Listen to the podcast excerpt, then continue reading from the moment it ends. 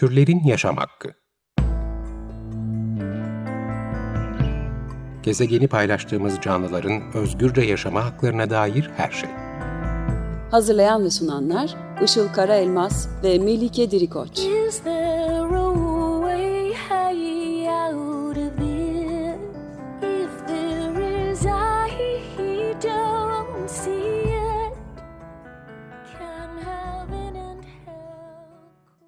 Merhabalar, 95 Açık Radyo'da Türlerin Yaşam Hakkı programı başladı. Ben Melike Dirikoç. Merhabalar, ben de Işıl Karaelmas. Teknik Masa'da Selahattin Çolak'la birlikte kayıt alıyoruz. Bugünkü destekçimiz Hayri Uzele ve diğer tüm program destekçilerimize de bir kez daha teşekkür ederiz. Bugün bir konuğumuz var. Konuğumuz veteriner hekim ve hayvan davranışı uzmanı Gökhan Durukan. Öncelikle kısaca akademik geçmişiyle ilgili de bir bilgi vereyim. Tanıtayım kısaca. İstanbul Üniversitesi Veterinerlik Fakültesi mezunu. Ardından Ankara Üniversitesi Veteriner Fizyoloji Anabilim Dalı ve İstanbul Üniversitesi Psikoloji Bölümünde multidisipliner olarak hayvan psikolojisi, davranışları ve eğitimi konusunda uzmanlık eğitimi almış. Yüksek lisans tezini de insan-köpek etkileşimi üzerine tamamlamış. Evcil hayvan davranışları yani etoloji ve davranış bozuklukları konusunda kedi ve köpeklere ve de ailelerine danışmanlık veriyor kendisi. Bugün hem hayvanlara terapi yaklaşımını konuşacağız hem de geçen haftada başladığımız aslında konuştuğumuz depremde hayvanlar konusuna değineceğiz. Evde birlikte yaşadığımız hayvanlarımızı da düşünerek depreme nasıl hazırlanabiliriz? Bundan bahsedeceğiz. Gökhan hoş geldin. Hoş bulduk. Hoş geldin. Teşekkürler. Hoş bulduk. Şuradan başlayalım istersen. Evlerimizi paylaştığımız genelde kedi ve köpekler için bilinen genel bir yaklaşım var. O da eğitim odaklı bir yaklaşım. Yani işte bir köpeğe tuvalet eğitiminden başlayıp eğer havlama, ısırma falan gibi davranışları varsa işte bir mutlaka eğitime gönderme tartışılır.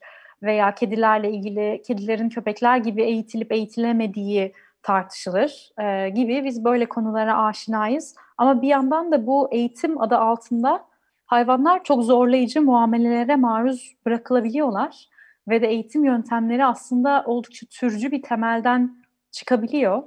Şimdi bu eğitim geleneğiyle karşılaştırarak soracak olursam hayvanlara ve hayvanların ailelerine terapi yaklaşımının farkı nedir?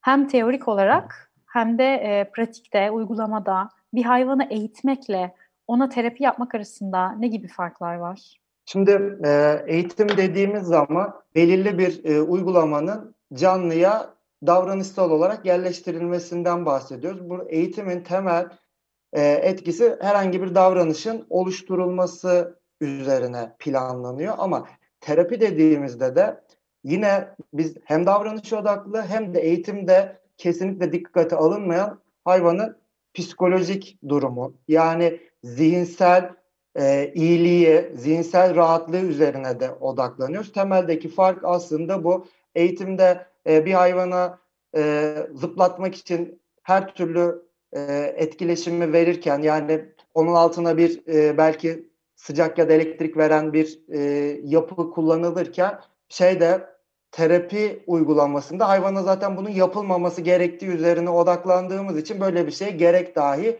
duymayız. Temel olarak eğitim ekolü militarist yapılardan gelmekte. Ta belki 300-500 belki binlerce yıl öncesinde eski ordularda fillerin, başka hayvanların kullanılmasıyla başlamış.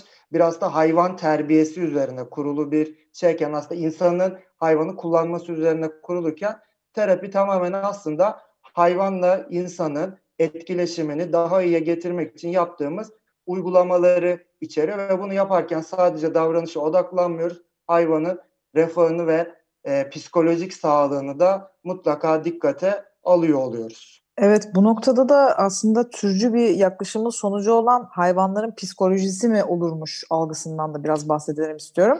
Açıkçası benim de başıma gelmişti bu. Hatta Gökhan seninle çalışırken kedi Tofu için bir veterinere terapi aldığımızı söylemiştim. Tofu'nun çünkü böyle anksiyete problemi vardı. O da şaşırıp terapi mi, hani hayvana ne terapisi olur yahu demişti. Tabii bu algı neyse ki değişiyor. İnsanlar olarak hayvanların zekadan yoksun, duyguları olmayan, karmaşık hiçbir bilişsel süreci olmayan, işte sadece yemek yiyip su içen ve bazı bir takım uyaranlara belli tepkiler veren varlıklar olmadığını artık neyse ki anlamaya ve kabul etmeye başladık. Bu konuda sen neler söylemek istersin? Ya tabii hepimiz biliyoruz, eskiden bazı filozofların yaklaşımı var, hayvanlar bir makinedir diye. Tabii ki bunun gerçek olmadığını hayvanla iletişim kuran, ona temas eden herkes çok rahatlıkla bilebiliyor. Onların da çok net bir şekilde rahatsız olduklarını, korktuklarını, kaygılandıklarını, ileriye yönelik bazı çıkarımlarda bulunduklarını rahatlıkla görebiliyoruz. Yani burada hayvanlardan bahsederken bilinç var, yani etrafını duysal olarak algılayabilme ve buna ek olarak da bilinçten çok rahatlıkla bahsedebiliriz. Yani bilinçte şu oluyor, canlının ileriye yönelik herhangi bir durumu, olayı kontrol edebilir, planlayabilir, uygulayabilir olması bizim için çok önemli. Zaten bunlar tamamıyla hayvanın net bir şekilde öğrenme ve psikolojisinin olduğunu bize gösteren bir durum. Tabii ki hayvanlar yaşadıkları olaylardan belirli çıkarımlarda bulunuyorlar. Bundan korkabiliyor, mutlu olabiliyor, rahatsız olabiliyor, bununla ilgili kaygı duyabiliyor. Çok net bir şekilde zaten hayvanla çalışan, hayvanla yaşayan herkes onların birer makine olmadığını, içlerinde duygusal ve duyusal belirli, neredeyse insanlarınkiyle eş olabilecek şekilde birçok duyguya vakıf olduğunu söyleyebiliyoruz.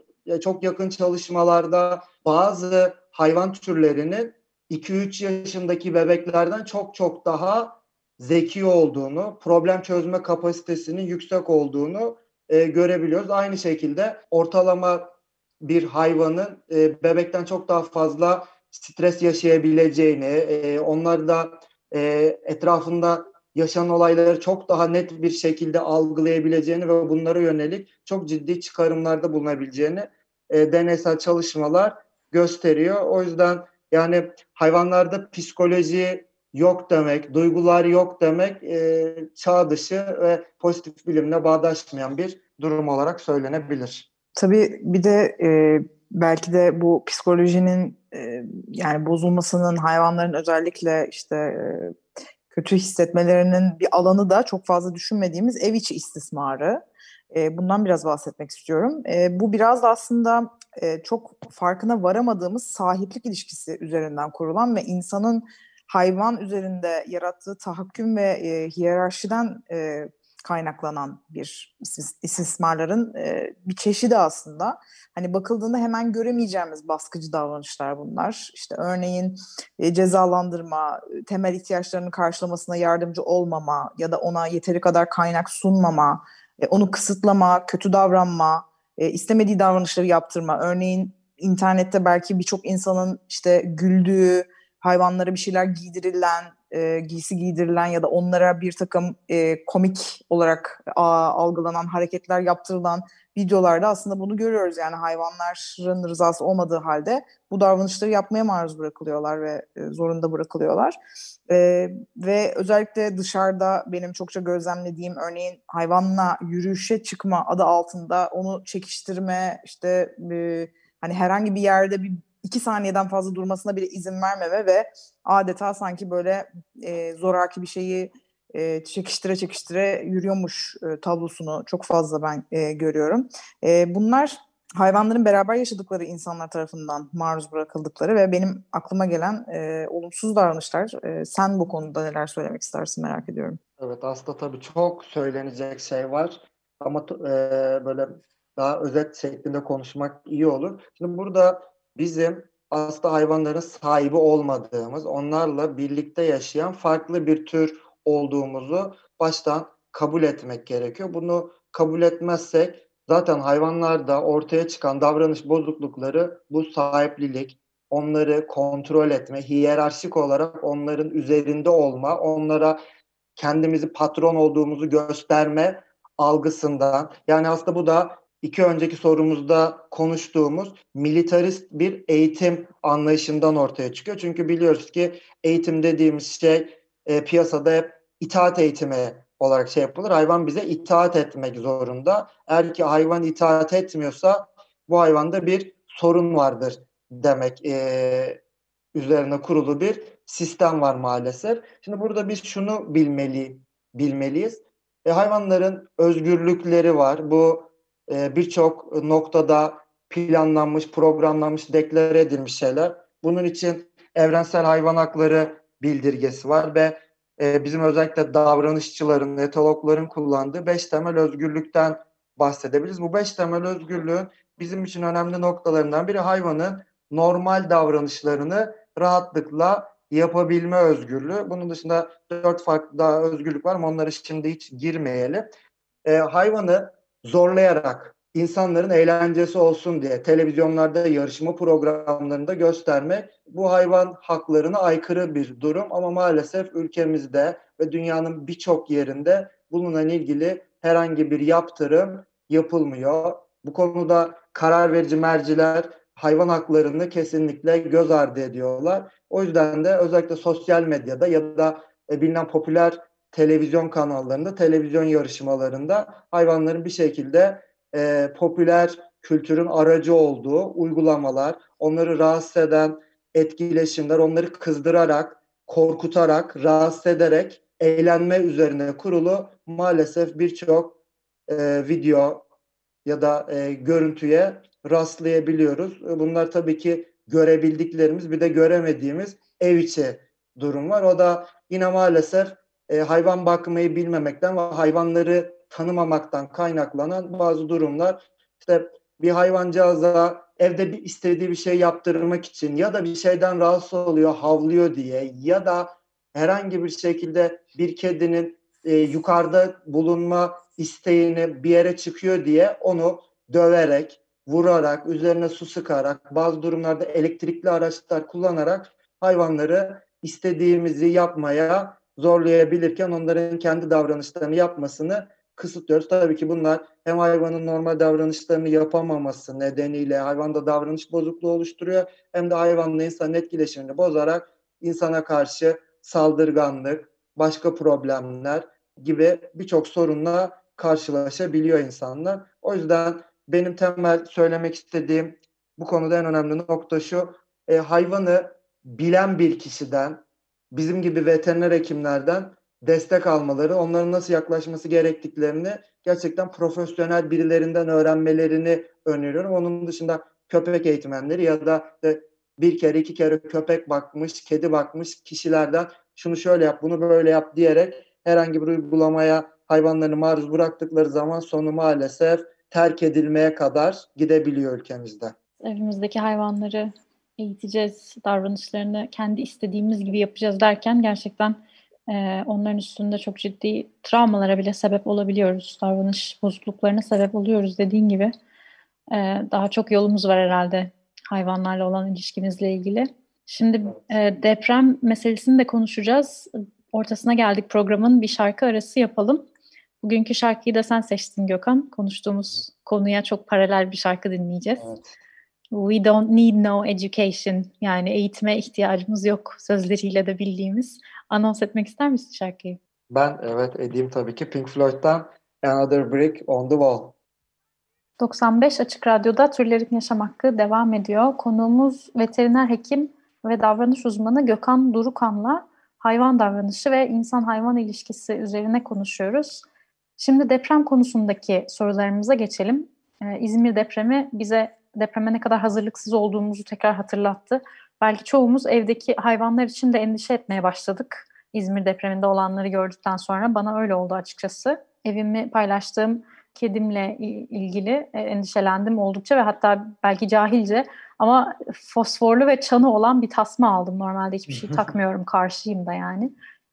Gerek yok diye düşünüyordum ama İzmir depreminde bulunan kedilerin tasmalı olanların bulunma şansı daha yüksek falan diye düşünerek aldım ama işe yaramıyor çünkü zaten üstünde tutmuyor. Bir saat içinde mutlaka çıkarıyor. Yani çoğumuz deprem için hayvanlarla ilgili ne yapılması gerektiğini bilmiyoruz. Bu alanda bilgi paylaşımı neredeyse hiç yapılmıyor. Arama kurtarma ekiplerinin de bu konuda bir uzmanlığı yok gibi görünüyor. Ama bu çok büyük bir soru işareti hepimiz için. Evlerini hayvanlarla paylaşanlar deprem olduğunda ne yapmalılar? Çünkü hayvanları nasıl yönlendirmemiz gerektiğini de bilmiyoruz, insanlar gibi tepki vermedikleri için. O yüzden ilk sorum, bu hayvanları da kapsayacak şekilde depreme nasıl hazırlanmalıyız? Deprem çantamıza belki onlar için bir şeyler eklemeliyiz, onlar neler?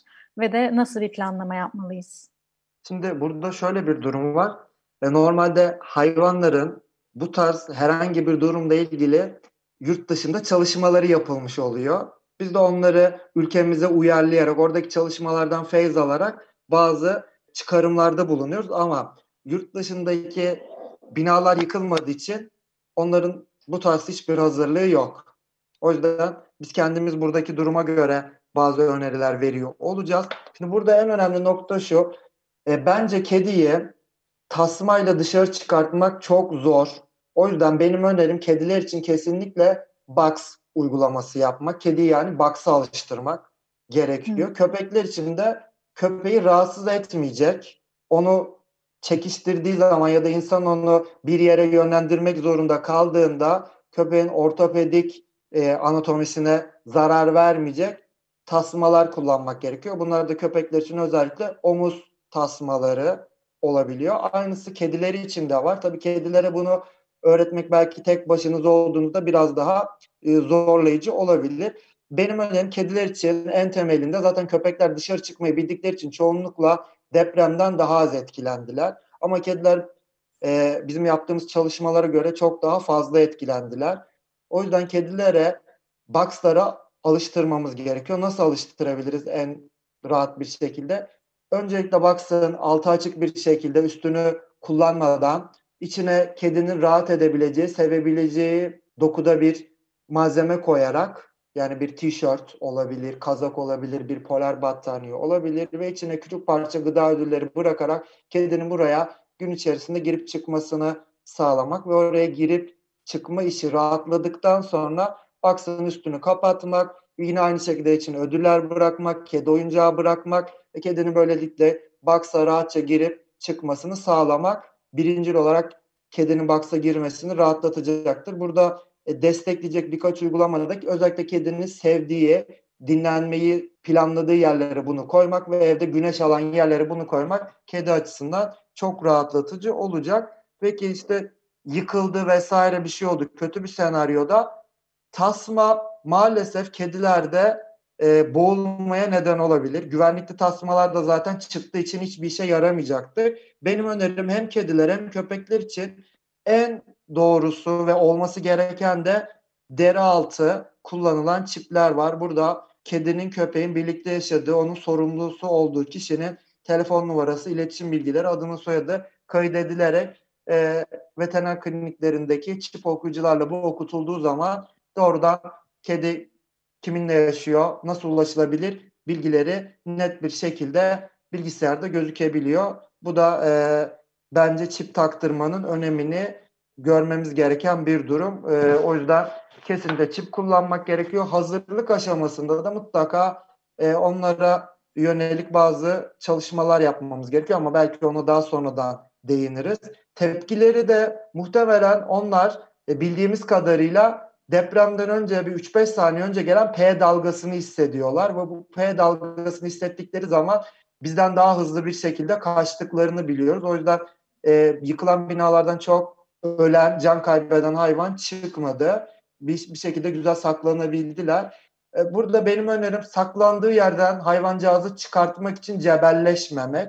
Onu rahatlatmaya çalışmak, onunla iletişim kurarak onun çıkmasını sağlamaya çalışmak için gıda kullanmak. Zorlamadan özellikle kedileri çok çıkmakta direnirse bir havluyla onu rahatsız etmeden nefes alabilmesine izin vererek güzelce sarmalayıp box'a koyup evi gerekiyorsa tahliye etmek. Köpeklerde de yine böyle bir sorun olduğunda onunla iletişim kurarak, severek, rahatlatarak ortamdan çıkarmaya çalışmak her zaman daha iyi olacaktır. Bunun dışındaki zorlamalar hayvanda çok ciddi stres bozukluğuna yol açabilir.